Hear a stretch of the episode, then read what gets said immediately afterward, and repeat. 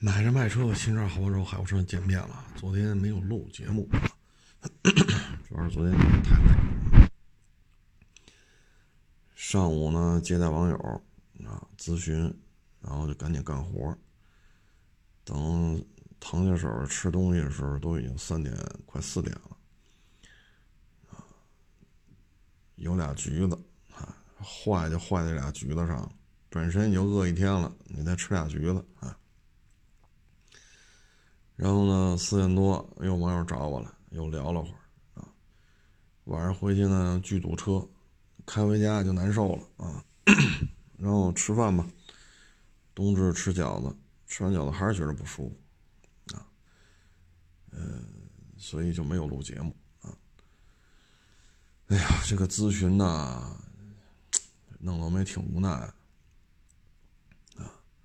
几点找你的都有啊。说我在别人那儿买一纳瓦拉，怎么怎么着了？你说怎么解决？你说你跟我这儿买的吗？不是。哎，有的呢，就是我们小区这停车费收这么多合适吗？你说您小区收停车费的事儿，你说我管得了吗？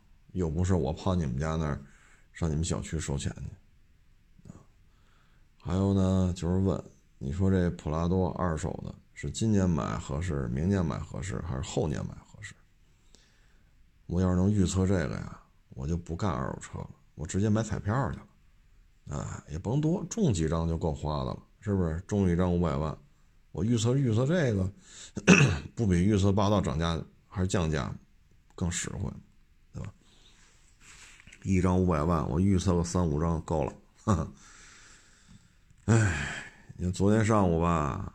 来这网友也是，也是经人介绍来这咨询的啊。我说你要买什么车呀？我买跑工地的车。我说跑工地你要花多少钱？三十多万，四十个啊。我说你要买什么车呀？我说我就想买跑工地的车。我说是，您要买什么车呀？买什么车都行。我说你要买霸道啊？他说三十多能买到哪年的呀？我说，最低配，对吧？最低配最低配四点零一二年的，说四十万以里，找一车况相当不错。那不行，太老。我说你要买什么车呀？你跑我这咨询来，大老远来一趟。Q 五 L 行吗？我说你四十万的预算买二手 Q 五 L 他他说对。我说你直接四 S 店买去吧。这车现在三十多包牌啊，三十一二 T 裸车低配啊，三十二的用不了，三十一应该是。你包牌也就三十五，撑死了三十五，三十五还富裕了呢。我说您别四十跑我这买二手 Q 五 L，卖卖不了你，啊，卖不了你，没这么贵的，啊。然后又说我买途昂吧，我说途昂啊，四十你也直接四 S 店买。这车低配也就二十五六，实际提车价就二十五到二十六，加上购置税也到不了三十。你四十万预算，你别找我买了，啊？那你说买 GLC 杠 L 行不行？我说第一下工地这车是不是差点意思？第二四十万的预算你买新车不好，啊？所以你说你来咨询来，大老远来一趟。哎呀，这我也弄不明白。你说您这时间是是金贵是不金贵啊？大老远来一趟，从长安街南边开过来啊，就自己的自己都不知道自己要买什么啊。就说你要下工地，您说你还买 Q5L，还买 GLC 杠 L，对吧？他说那不行，我买一帕杰罗吧。你这有二手的吗？我说你上哪儿牌啊？他说上哪儿哪儿。我一听，我这不是能上国五吗？对，我说你直接买一新的去吧，三十六七买一 V 九七，办完了也四十，你何必在北京买个二手的呢？北京能挂北京牌的这些中中东版啊，陆巡霸道、途乐什么的，帕杰罗这全涨价了，包括塞纳，对吧？三十六七提一裸车，办完了也就四十。你买一新的吧，你别跑这买二手了，这这这这这二手的挂北京牌太贵了啊！哎，所以就是自己弄不清楚自己要干什么啊。你说你下工地，你嫌你现在的车底盘低，那你就买 QL，买 GLC，啊，买途昂。哎，所以每天啊接触这些人呢，你说你不给他介绍吧，也不合适。咱要是玩老江湖那套啊，行行行，没问题。四十买二手途昂是吧？行行行，有了通知你。咱玩老江湖这一套，是不是也把他哄得一愣一愣的？对吗？哎，那说四十买个二手 Q 五 L，我说行行行，现在没车，有了肯定给你留着。你要咱这么聊吧，他也挺高兴。你要我这么一聊吧，人家觉得不高兴。为什么呢？觉得我说话太直。这面子上下不来，可是人家四十万的预算，你满世界找二手 Q5L 去，哎，满世界找二手途昂去，啊，这不是浪费他时间吗？所以说咨询吧，也是，我们也挺无奈的。你实话实说吧，招人不待见。你玩老江湖这一套吧。哄他一愣一愣的，其实有什么好处？没有什么好处，无非就是拿人当傻子呗，或者哄着来，还四十万还买二手途昂，哎，所以就是你会接触到很多人啊，就是他也不知道他要干什么，就是就想买个车，买什么又不知道啊，你说这玩意儿这就没法弄了，这啊，你说买霸道不适合下工地吗？显老，我说你要，对吧？你要不在北京开，你上外地牌，在外地用，下工地。我说你就买个哈弗 H 九，没面子。那买皮卡，档次低。我说你这四十万预算，F 幺五零、坦途、长角号可都能找，不行，开出去丢面儿。行行行，那你就买进那。二手途昂、二手 Q5L、二手 GLC 吧，啊，你这四十万得剩回不少钱来，啊，嗯，确实沟通起来，这这你也不知道他要干什么，啊，咱也不知道这工地是什么样的工地，啊，现在这车托底下叮了当啷的，你买 Q5L、买 GLC、买途昂你就不叮了当啷了，啊，反正干这行就是。每天都会遇到你从来没遇到过的事儿，然后说是平行进口车啊，港里边现在平行进口车奔着国六来的特别多啊，超霸呀、塞纳呀，包括红杉，还有五七零啊、叉六、GLS，现在呢，就是港里这些车呢炒得很高，嗯，如果是这些车以后没有国六的，那还好办。如果有国六的，那就麻烦了，啊，嗯，你比如说凌志五七零，LS 五七零啊，你说你卖到一百九、二百二、二百三，如果国六的来了怎么办呢？对吗？你的成本真的有这么高吗？如果到这种程度的话，嗯，说你要卖的平均下来啊，一百八九、二百，那国六的是不是？照您这逻辑，得卖到二百三四去了。您觉得这车值这钱吗？对吧？奔驰大 G 才多少钱呢？您再加点钱买一天悦得了，对吧？咱不就出去接待个客户吗？开着也舒服。那天悦不能接待客户吗？奔驰大 G 不能接待客户吗？所以这些国六的车一旦说环保这块给你打开了啊，您您办吧。那这平行进口车价格就会有一番非常大的波动啊！你说你这都卖一百八、一百九、二百、二百二、二百三，那那国六的照您这路子，那就得低于二百五就不能卖了。您说呢？所以这个现在是一个非常微妙的时候。你像超霸有四点零一加，然后按国六进来。那超霸这台机器如果能做到国六，那你这霸道，你像现在两把锁的霸道能卖到一百，两把锁的霸道啊，四点零能卖到一百万。那超霸如果国六做进来，它卖不到一百万，可怎么办呢？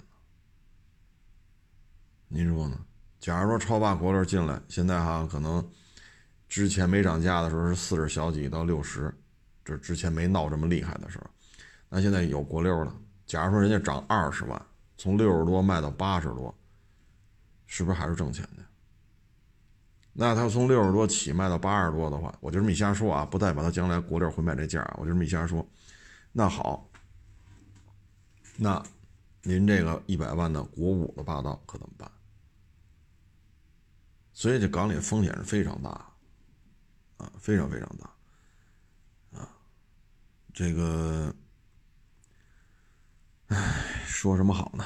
反正现在基本上就是形势非常不明朗，啊，刚才我看那手机微信嘛，就是今天下午还有网友跟我聊，他说老听我这节目，啊，他大的形势呢确实很不明朗，所以呢，他把他两台公升级的拉力车，就摩托车都给卖了。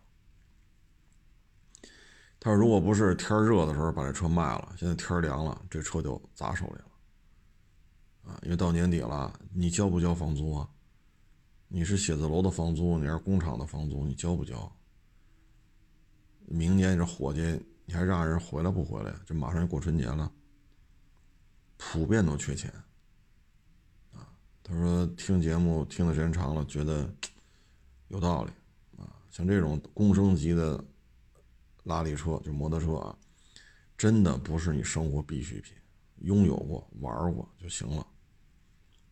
啊，现在保住吃喝，啊，现在保住房子，保住工作，啊，所以你像平行进口车这种巨大的变数啊，真的是很很很麻烦这事儿，啊，港里边的进口进口进口的这些经销商呢，就我就赌，我就赌国家给我开国六的口，我就进，爱咋咋地，那你这就是一场赌了，啊。这就是一场赌博，能赢那您就发大财，要是迟迟不给你开这口子，那您得赔的倾家荡产，啊，大概就这么一情况，所以这里边的变数非常之大，啊，然后这个昨天拍了一小视频嘛，铃木启悦啊，这车呀，虽然说铃木中国已经散摊子了啊。但是呢，这车还在生产，还在销售，到现在一个月还能卖个一千多台啊，弄好了能卖两千台，一年启悦还能卖个一万多台。你别看一万多台不算什么，但是东南全部、讴歌全部、宝能全部，包括像观致、海马，一年旗下所有车加一块不见得能比启悦这一台车一年卖的多。这回你就知道它有多厉害了，对吧？比上不足，但是比下有余，啊！你像标致雪铁龙旗下的车型很多很多，啊！但是呢，这些车型说谁能稳定说每个月都能卖一千台以上？标致雪铁龙旗下目前没有。这车呢，目前主攻的呢就是出租车市场，启悦啊。但是这车吧，你别说瞧不起出租车市场。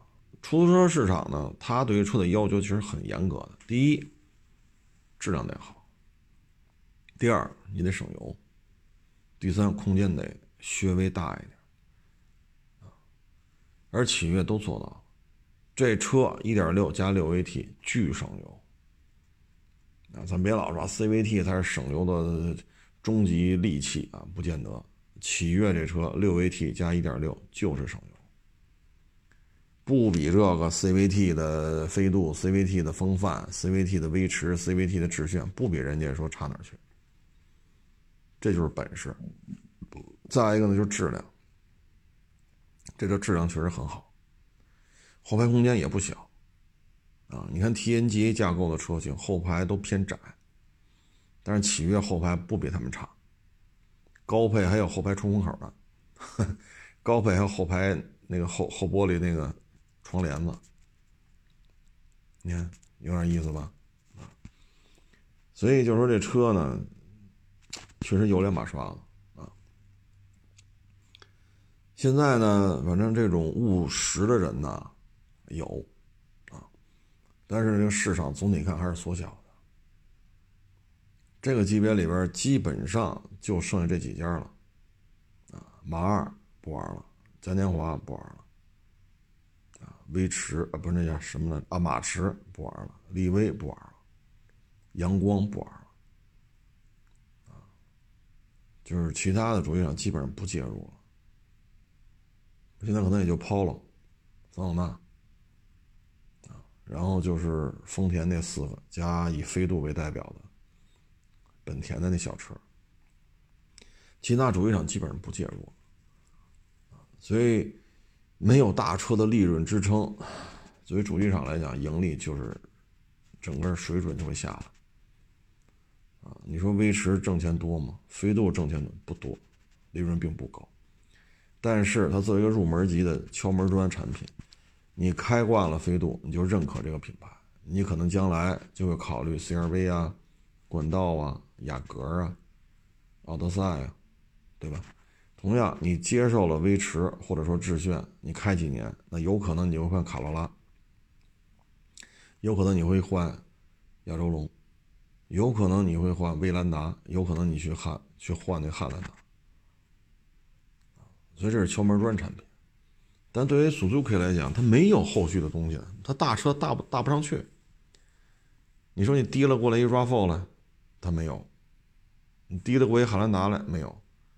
你提了过来奥德赛，咱就别说塞纳了，就到奥德赛这儿，这 Suzuki 也倒腾不出来，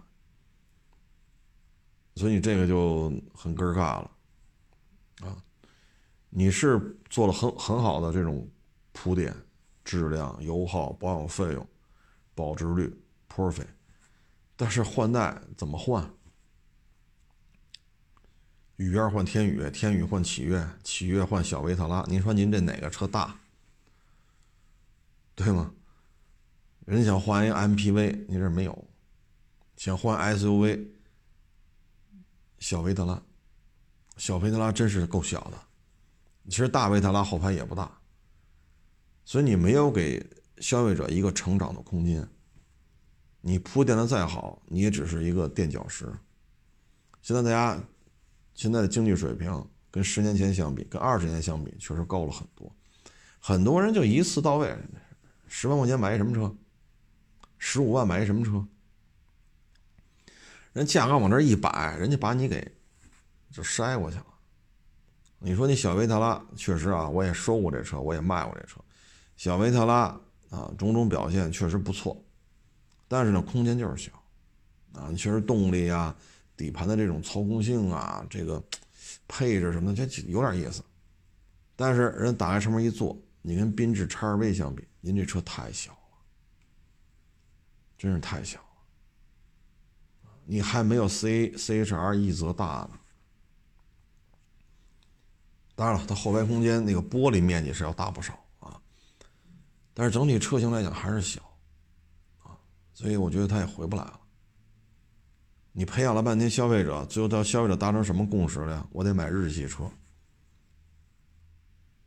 不过将来也有一种可能性，就是挂着丰田标的，啊不对，就挂着铃木标的丰田车啊，比如说挂着铃木标的 RAV4，挂着铃木标的卡罗拉，这车的海外已经有发售了，我微博上之前也发过这种车的图片，它已经挂着铃木标在发售，因为现在铃木的股票有一部分被丰田买了，那就形成了一个合作关系。所以他回来呢，只有这种可能性，就是生产一堆零目标的丰田车，啊，RAV4 啊，卡罗拉呀，将来有可能还会有凯美瑞啊，但是丰田干嘛？那你回来你肯定卖的比我低呀，那你比我低的话，哎呀，谁不想多挣钱呢？对吗？谁跟钱有仇？所以这都是矛盾的地方，啊，呃，个人感觉铃木回来，反正需要他做出巨大的调整，同时也得需要丰田同意才行。嗯这两天还有好几个网友给我发私信啊，就是说养狗的把人家 邻居家一小孩三岁多咬死，咬死了之后呢，警察呢第一把那狗给处理了，第二呢这狗主人刑事拘留啊刑拘。哎，其实养养狗啊，这咱们说过很多回了。啊，就是你，你可以说很多大道理啊，狗是人类的好朋友，啊，狗是善良的，啊，狗怎么帮人这个帮人那，这里边啊，它就是一前提，啊，前提是什么呢？就是你养这狗别出事儿，啊，你不这狗的大小没关系，你看我老，我老管那个黑背叫泰迪，啊。我老管那个藏獒叫吉娃娃，但是真弄一泰迪来，真弄一吉娃娃来，他照样会给你惹麻烦。你像原来石景山是哪儿来着？那狗，人家老头滑滑旱冰吧，应该是跟那狗撞一块儿，老头十级伤残。你包括你养这狗，吭哧咬人一口，你泰迪也好，吉娃娃也好，不代表它不咬人。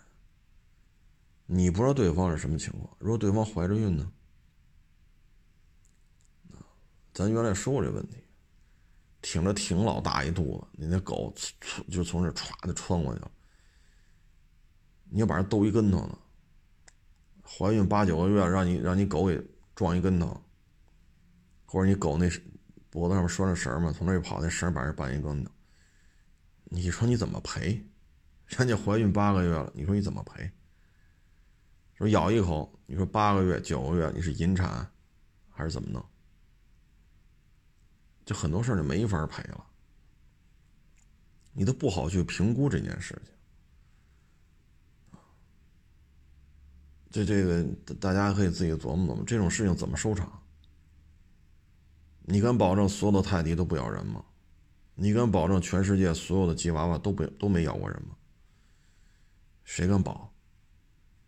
这怀孕八个月了，您您家这小小泰迪小吉嘣儿咬一小口，你说肚里肚子里这孩子怎么办？你给他打防疫针这那，这孩子还能要吗？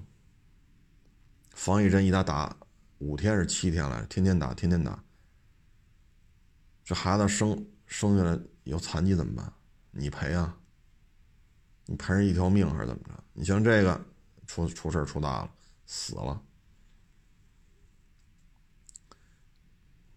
你说啊，这走法律，听法院判决。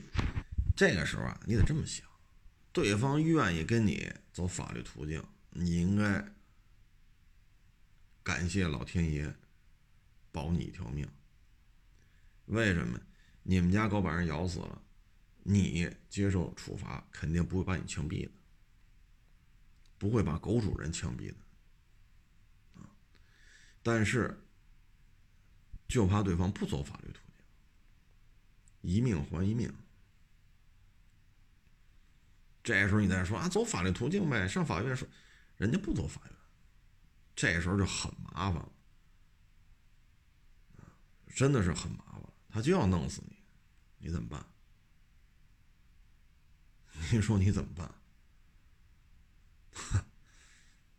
人家的解决方案就是一命还一命，你弄死我们家一口子，我就得弄死你们家一口。他就站在你家门口跟你说这些，你就就通过他站，你把他录下来，你去找派出所警察，警察能怎么着他？我们家狗把他家孩子咬死了，他站我们家门口说弄死我们家，把我们家孩子杀了，那警察肯定把他杀了吗？没有，他拿着东西了吗？没有，进家门了吗？没有。那你说这这派出所警察怎么处理的？无期徒刑，不能够吧？这这这怎么说也不够无期徒刑吧？那警察能怎么着呢？但是他说采取这种行动了，那就是二十四小时随时都有可能发生。所以这时候，您再说比谁嗓门大，没用了，啊，真是没用。所以有些时候呢，尤其是我要是看小区里啊，一些上了岁数的老年人，啊，自身的腿脚都不利索，啊，还有一些中年、中老年妇女，啊，叽喳叽喳那劲头子呀，你去跟他讲这些，他也听不进去，他会认为你是傻逼，啊，反正咱这节目啊。就是跟各位提个醒这种养动物，不论你是养的吉娃娃、养的是泰迪，还是养的藏獒，还是养的是黑背，它终究是有攻击性的。啊，可能我过去养的这个攻击性已经是非常，这这狗已经非常暴力了。这狗就是暴力到什么程度啊？就是藏獒跟黑背打架，咱原来聊过，藏獒把。就是藏獒跟黑背打架，那黑背根本打不过。藏獒把黑背咬死了，太太常见了。你看这黑背哈，挺大个一站起来也倍儿老高，滋儿吧滋儿吧跟那叫呢。你弄一藏獒来，你试试。这黑背，你就如果关在一块儿，这俩打架，你只能看，你掐表多长时间黑背被咬死，你只能这么，你只能看这个结局。你除非这俩人从小一起玩大的，啊，屁大点的时候就一块圈着，他天天闹啊闹闹啊闹，他长大了他不打。你除非这俩狗他他这样，否则的话，啊，所以这狗的这种攻击性啊，跟大小没关系。因为你像孕妇这样的，你咬一口，你说藏獒咬一口，九个月的孕妇，你说肚子这孩子怎么办？吉娃娃和泰迪咬一口，九九月九个月大了怀孕啊，那个孕妇。你说你你怎么办？都一样很难办啊！所以这个有的时候我还是提醒各位，这养狗啊，还真是想好了啊！那小区里经常的不拴绳，那狗满处跑，有的狗挺大，有的狗挺小，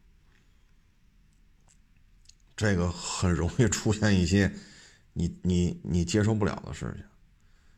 到时候要说啊，都接待街坊，那事儿那么多呀，赔俩钱不完了吗？你没咬别人的时候呢，你认为你做的你养狗是对的，你把别人咬出事儿来了，别人要找你了，你又嫌别人麻烦，你看了吗？所以这个就是，就是各位听众朋友啊，您家里要养狗的，您得想好了啊，因为我这么点小狗，我记不太清楚了，我记得我养过的大狗就是这样，藏獒、黑背。家里就养过这玩意儿，啊，而且不是养的，还不是养一只，啊，所以狗的攻击性 不分大小，啊，就是提醒各位，因为有些时候它愿意跟你走法律途径，那它就走；它不愿意跟你走法律途径的时候，你就会觉得你会生活在恐惧当中，啊，因为你不知道他什么时候要报复你。人家就说了一命换一命，那你说你怎么办？你找警察去，那警察只能说你自己保护好自己呗。有事赶紧打电话。那我警察也不能把他拘了呀，就因为站在你家门口说要弄死你，他也没进你家，他没身上没拿东西，你就判押一无期。这派出所也解决不了这问题啊！啊，说闹得有点过分了，骚扰你，他要真是来骚扰你不动手，那倒好办了，就是一打嘴炮了。就怕你把人家孩子、把人儿子弄死了，啊！白发人送黑发人，这个时候他就不是打嘴炮，啊！所以各位呢，养狗呢还是得注意，别给自己带来一些血光之灾，啊！那样的话，你可能你自己就没办法了，都啊！你打幺幺几也没用啊，因为对方就没拿你当回事儿。就想弄死你啊！养狗呢，我觉得第一你得办证去，但是呢，像北京啊，什么藏獒、黑背啊，我一脑袋门担保你办不下来啊，因为我这都很多年前养的，不是现在养的啊那都是啷啷个高。那个时候和现在是不一样，现在是要求狗必须有证那个年代是那个年代，这个年代是这个年代。所以第一你要有证第二出去的时候狗一定要拴着，绳必须在你手里头。第三就是咱要养狗，看见人有小孩，啊，一两岁、两三岁的、六七岁的，把这狗啊往边上带，离人家小孩远点因为小孩不知道深浅，他可能过来伸手就摸这狗，但是狗有可能特顺从、特温顺，有可能上去就一口。不论你大狗小狗，所以离人小孩远点把人家孩子咬了，人家长肯定找你。再一个就是。出入一些公共场合的时候，这狗啊，咱别老随身抱。特别是去饭馆吃饭啊，饭馆吃饭啊，这个咱要抱一条狗狗跟您一个桌子吃，有些人就这样啊。但是说，我就别在这下这结论了。说您抱着一条狗上饭馆吃饭，狗也吃，你也吃，说别人干不干，就是咱听众朋友自己。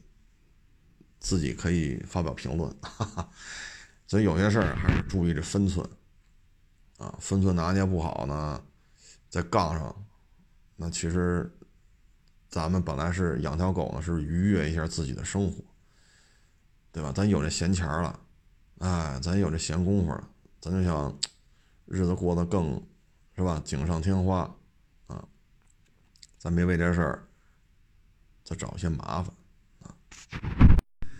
现在年底了啊，这个疫情星星之火啊，但是在咱们国家这个管理体制之下呢，不可能燎原啊，所以它只能是个星星之火。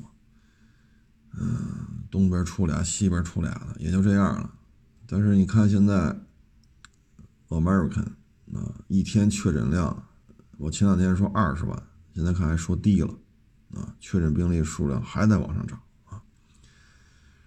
包括英国这个冠状病毒变异，欧洲的国家都开始跟这个英国搞封闭了啊，所以明年的经济形势真的是很难讲啊，因为你说一个是北美，一个是欧洲，这是重要的两大经济体，跟咱们都有很多的经贸往来。那你说欧洲都开始隔离，就禁止英国航班啊，英国的轮船啊，是吧？起飞降落呀，靠港离港啊，都禁禁止他干这个。那你说咱们跟欧洲这个人员往来可怎么办啊？所以这经济还是非常受影响的啊，非常受影响。嗯，你看现在北京这一说一扫码又变成红码了。啊，来过北京的就是红码。你看我们现在这个外地的同行来这儿弄车的，就开始人数就变少。人数一变少，你这呼啦呼啦批一大堆车，啊，接一大堆车的，你怎么办？你拿指标过，那你这个成本在这儿啊。再一个，现在指标啊，一人名下多标了，能把标租给你的。现在这标你也没法搁那过了，因为只能过这一次，啊，再过就收回了。所以大家手里的标突然一下都变少了，那你弄这一堆，你可怎么办呢？这边拼了命的让你过户，人家把这标腾出来，你今年之前必须把标给过出来，你这一下就做牙花了。就现在这东西，哎，收多了吧？就怕这个啊！那天我还跟一网友说呢，我说我们这不是朝阳大山子，我们这是昌平。我说中风险是朝阳区大山的那一片那酒店那一小片是中风险。那不行，我们单位说了，去北京就不行，现在啊，去了北京回来怎么怎么着怎么着，所以没法去你那看车。得啊，你这你说你这怎么弄啊？你说赖谁？谁都没法赖，形势就这样啊！哎，包括这个，今天我还看这个朋友圈啊，就转这个，我看真是挺心酸的。他说你说北京这确诊病例啊，早上九点吧，还是八点半啊，吃了一屉庆丰包子，然后一直公司开会加班加班开会，一直干到晚上八点多，然后下了班坐了一个钟头的地铁，然后再去搭车再回燕郊。哎呀，看完这这个，我们再看成都那个病例，啊，都是年轻人，那个还写着无业。然后这一天，好家伙，迪厅、KTV、酒吧、夜场、美甲店，我勒个去！我说，你看人成都这个，也是年轻人，人家这一天是干嘛了？你说北京这哥们儿，呃，是男是女我也忘了，就北京这个确诊病例多辛苦，这一天就靠早上八点半吧吃的这一屉庆丰包子，一直盯到晚上。回到燕郊的家里边都十点十一点了吧都，所以你看嘛，虽然当然这咱不是说拿人家患者调侃，咱咱没这意思，咱就说这个，就北京啊是生存啊，甚至可以用奔命来形容。但你像成都，我觉得人家是在生活啊，人家节奏没有这么快，北京真的是太累了。这两天啊，我就突然发现啊，北京街头的车少了，我也不知道是为什么啊。平时我感觉车应该挺多的，但不知道为什么车少了。然后北京地铁的这种客运量也下来了啊，现在基本上是八百多万啊，平时就去年同期都是一千万往上，等于坐地铁的人也少了，马路上车也少。啊，现在基本上回家基本上一个半钟头，啊，一天三个钟头，啊，我也不知道这两天这是怎么了，啊，反正看我们市场车市边上，那不是村里盖的那个三层四层的那个村里盖的房子，然后出租，反正有时候我也趴窗户看，啊，这村里这些街道啊，十分钟都不见得有一人。能溜达，啊，你甭管走道的、骑自行车的，是开车的还是骑电动自行车、骑电动三轮，十分钟你能看见过一人就不错，啊，因为我这办公室透过这窗户就能看见嘛，村里这几条路，这也不知道是几个意思。北京这人口疏解啊，我觉得好像我这两天突然感觉好像人口疏解见到了一个明显的一个反馈。就是人少了，车也少，不清楚这是怎么回事儿啊，嗯，反正做买卖吧，这一闹传染病，确实受影响，啊，嗯，这个大山子这个如果控制住，没有别的问题了，那还好，啊，可能到了一月中旬吧，可能又又从中风险又调下来了，但是如果说，喷儿，假如说这儿的碰别的区再蹦出一个了啊，再有第三个北京的第三个区再蹦出来，那完了，这就这可能，哎呀，就会有越来越多的社区这个那个了啊。你看今天我们进，呃，昨天周一，昨天我们进市场的时候，就必须每个人都得扫码了啊。昨天开始又又又开始这种管理了。啊，所以这个形势又又有点收紧啊，哎，所以对于我们来讲收车吧，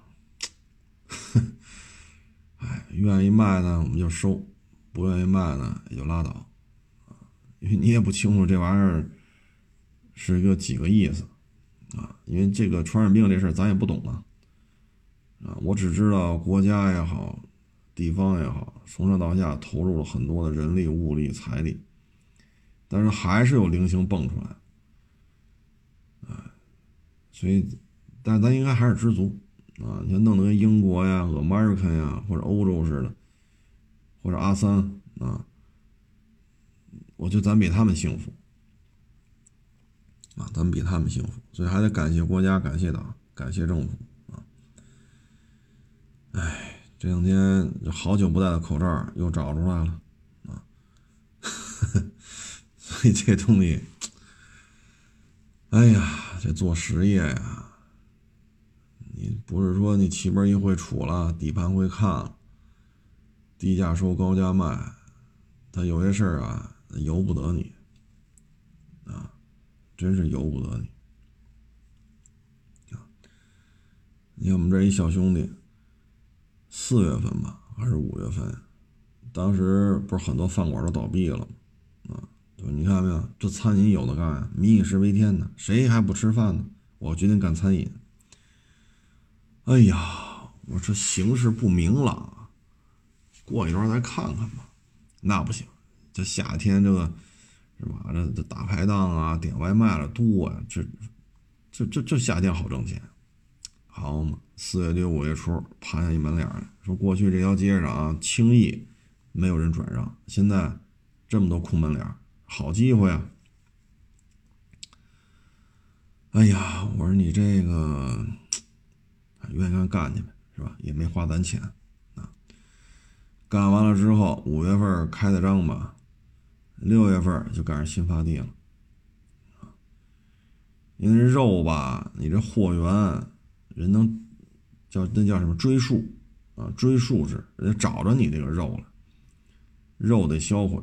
店面得得封闭，得消毒，人得隔离，核酸检测，这个那个那个这个，等都弄完了，八月份吧就关门了，啊，为什么呢？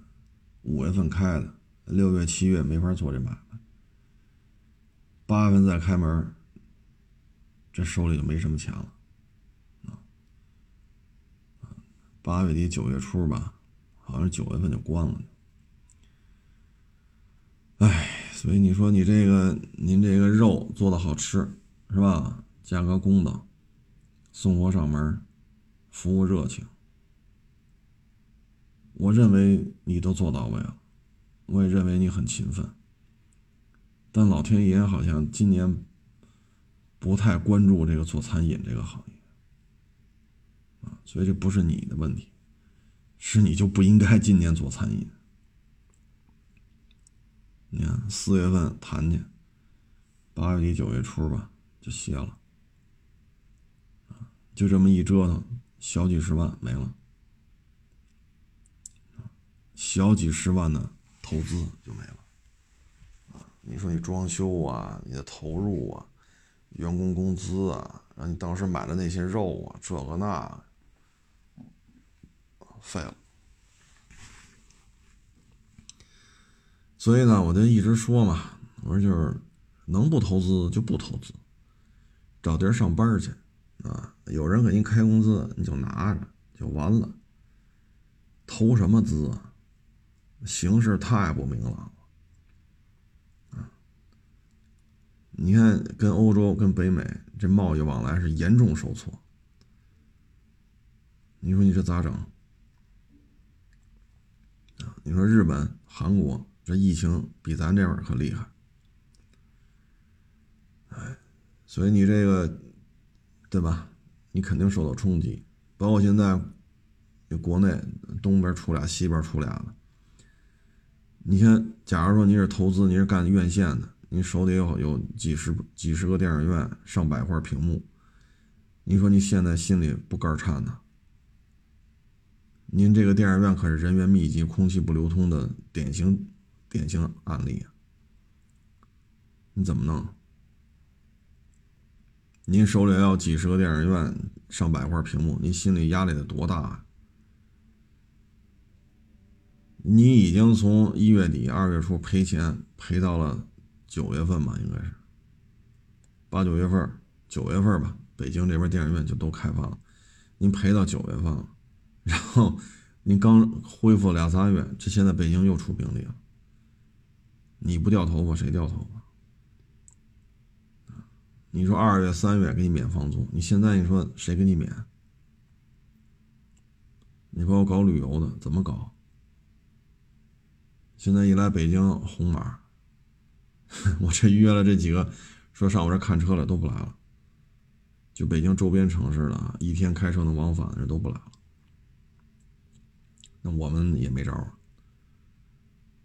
你搞旅游的就那就彻底完蛋了。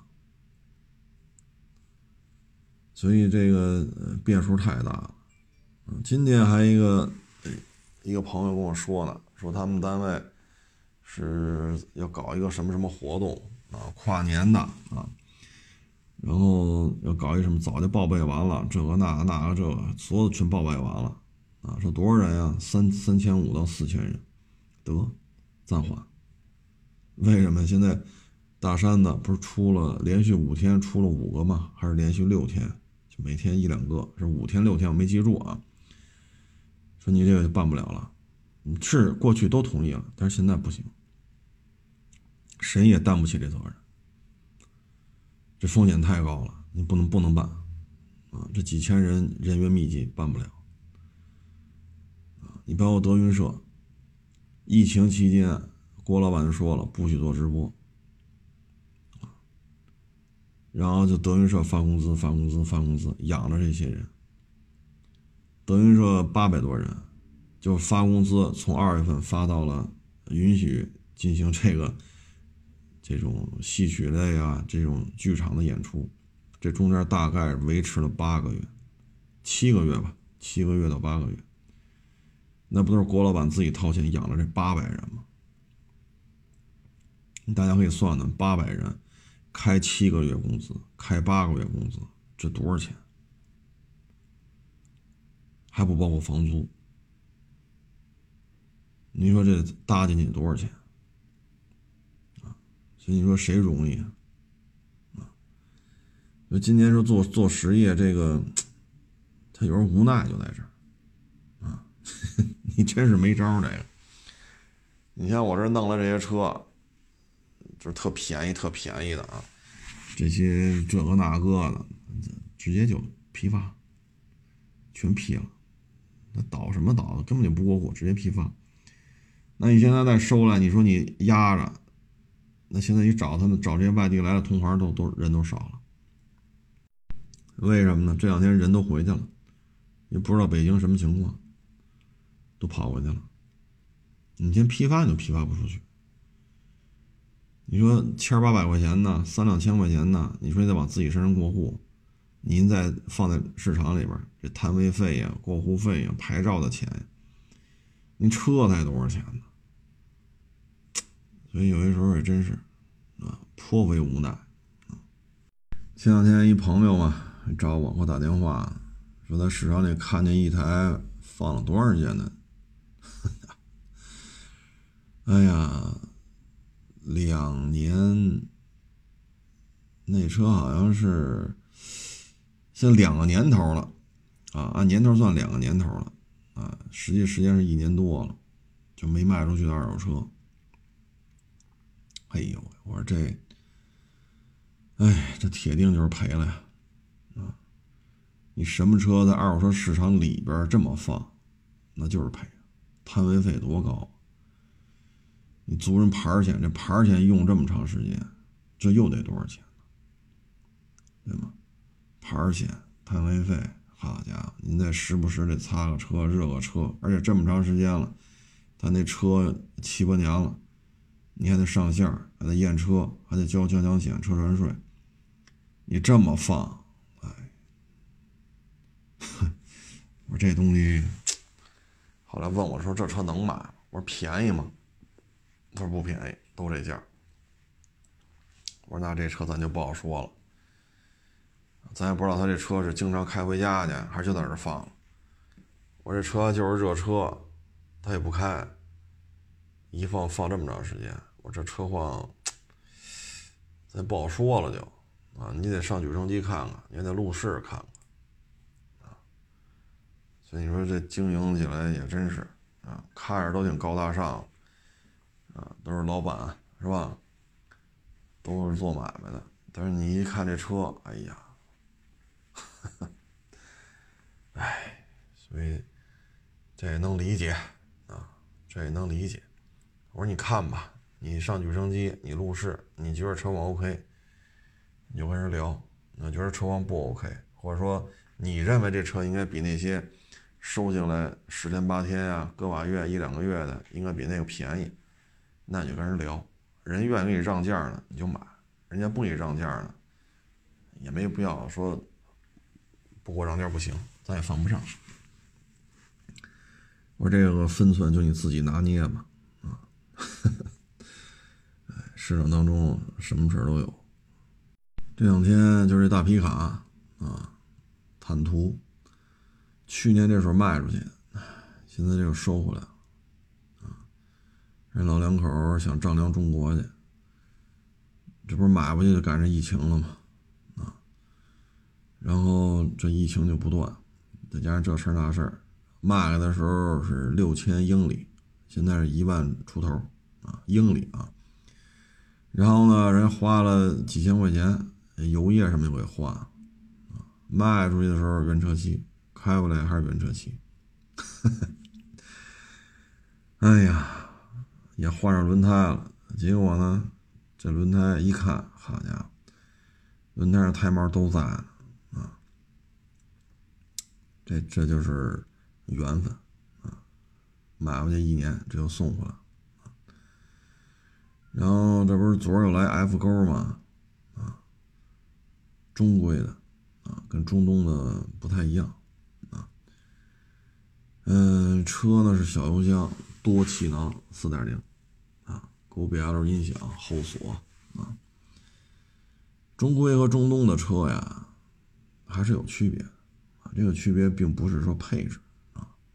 或者说，呃，中规的是这种灯，它那是那种灯，不是，啊，它的区别呢，其实，哎，就是你开是能觉出来，是不一样，啊。F 勾呢，这举升机视频今儿也发了，啊，其实两台车它还都挺规矩，啊，还不是那种说豁过来豁过去，啊，反正这。这这大山子这事儿吧，我们这客流量也受影响，啊，但是车况好嘛，啊，车况好就无所谓，只要车况好，我们就有我们就有信心啊。哎呀，这年底了呀，骚扰电话真多啊！现在就连这个中国移动、啊中国联通都没没给你打电话啊，给你开这套餐，开那套餐。我有时候就问他们，我说我欠你们话费吗？不欠，你话费要多少多少？我说我也不欠你话费，你没没老老给我打电话干什么呀？我手机也多，九个，啊，就是移动啊、联通啊，我说真是，啊，我是不是这一年你们没完成任务啊？因为二三月份全国人民都在家待着，居家隔离，然后你们。这年底了，就玩了命了呢，啊！哎，哎呀，今年二零二零年嘛，昨天我看有人就写嘛，啊，实属不易，扭转乾坤。实属不易呢，这个鼠呢写成耗子的那个鼠了啊，因为鼠年嘛。扭转乾坤呢，那个扭呢就是牛啊，老黄牛啊，耕牛那个牛，扭转乾坤。啊。而，希望吧，希望二零二一年能够有一个相对稳定的这么一个状态啊。今年真的是跌宕起伏，啊，全民隔离啊，居家隔离、社区隔离，然后直播带货突然就是火了，因为没办法，只能做这个。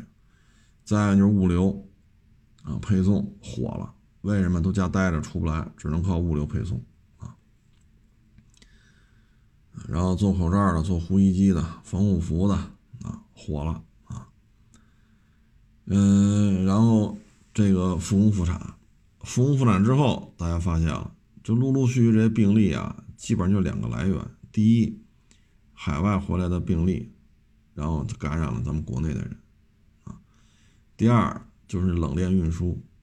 啊，海外进来的这些食品啊什么的，这上面有这种病毒，然后感染了与之相关的接触的这些人员，啊，这是这一年，然后我们也看到了美国股股市，啊，一而再再而三的熔断，啊，然后也看到了两个这么大岁数的老人家啊，为了这份工作争来争去，到现在都没整明白。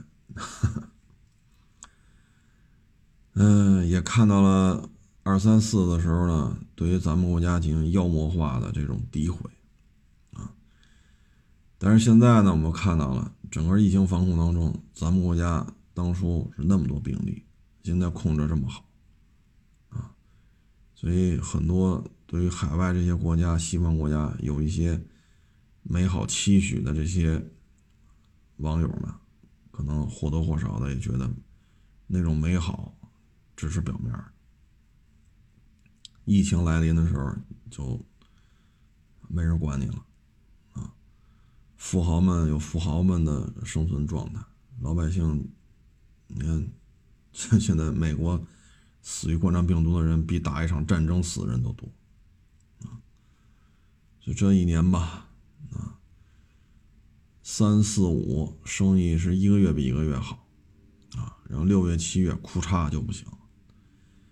然后，第二次，其实现在回顾这一年啊，六七月份的这第二次疫情，就新发地这个，对于我们这些线下做实体经营来讲，我认为六七月份这个第二次反复，是杀伤力是非常大，啊，因为六七月份的时候来我这卖车的，很多时候真的是不行了，不卖都不行了，所以我认为二三四。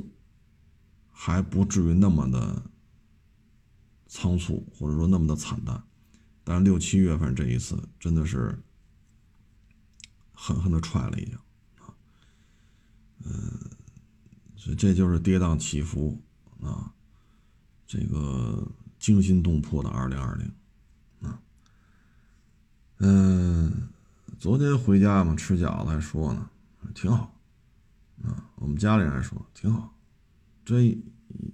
也这一年就算过来了，啊，这还能盈利，你还能开着这店，啊，你瞅你们那儿倒闭的多少，没倒闭的才还剩下多少，倒闭的占了多少，啊，说还能维持下来，啊，还能开工资，还能还能盈利，啊，最起码账面上它都是正的，还不是负的，就很成功了，啊，很成功了。你毕竟二三四嘛，那车行得有八十多天开不了门，对吧？你这一天一千多挑费，啊，就这一年呀，也真是不容易，啊，实属不易。这话说的真是没错。希望吧，希望二零二一年能够扭转乾坤，啊，嗯，咱也不期待什么大富大贵吧，咱们期待的呢就是平平安安就行了。国泰民安，风调雨顺，我觉得这就是一个非常好的状态啊！现在大家觉得了哈，不出事儿，真的是蛮幸福的了。欢迎关注我的新浪微博“海阔试车手”微账号“海阔试车”。